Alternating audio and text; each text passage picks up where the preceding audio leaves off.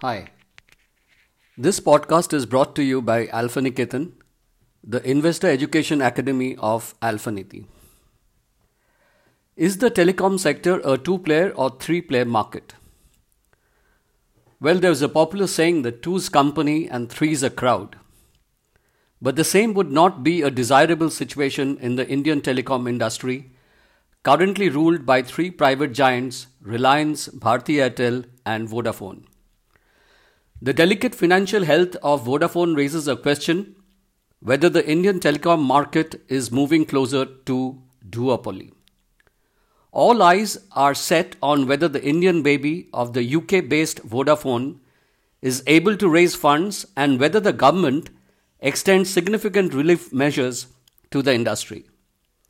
Lenders too have been urging the government to allow a moratorium on spectrum payments to Vodafone. Needless to say, this would offer some relief to the stressed telecom major. Let us now assess the challenges faced by the company, which is having a market capitalization of rupees 17,183 crore.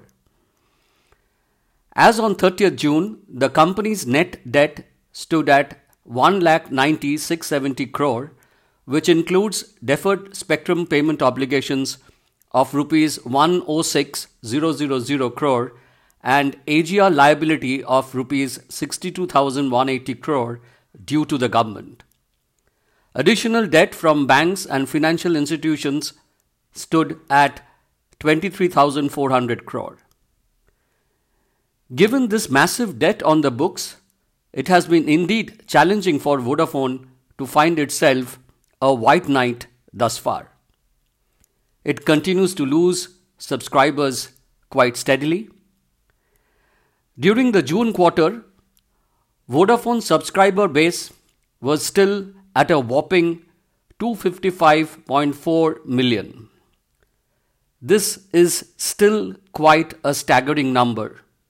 However, we saw a huge decline of close to 12.4 million subscribers in the quarter 4 FY 21. Meanwhile, tariff hikes would help enhance the average revenue per users, which fell around 3% sequentially in the first quarter to rupees 104.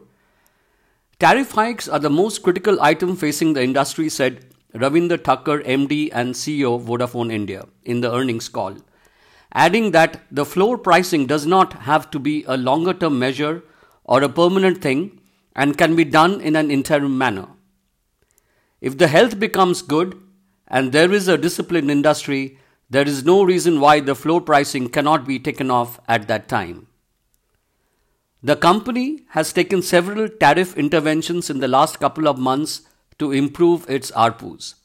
One of them being augmenting the base postpaid rate for corporate users, which continues to be Vodafone's stronghold.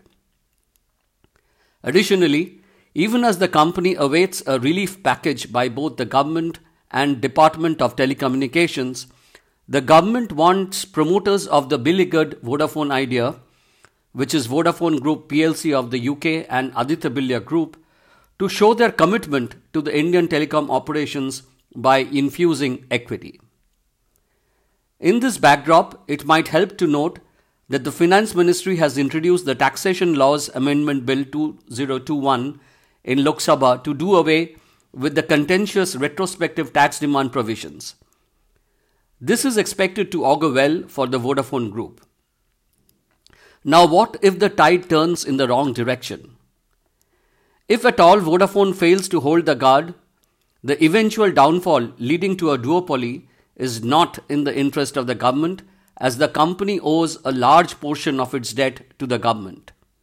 Additionally, more the merrier would be the mantra for the government to garner a wholesome amount from the 5G spectrum auctions. Further, the lenders and current employees too will suffer if there is a default. Moreover, there would be a massive disruption for telecom users. Migrating Vodafone's users would be a mammoth task for both Airtel and Jio. In fact, the competitors too have hinted at their inclination towards a three player industry.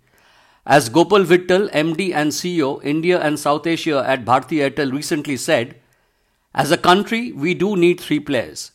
This is a large enough country with over 1.3 billion people that can easily accommodate three players plus the government player.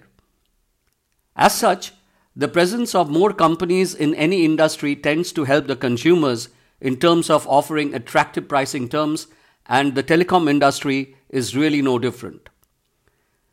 Therefore, Vodafone's survival is critical for the industry and the various stakeholders involved. Ensuring this would mean fixing many pieces of the puzzle.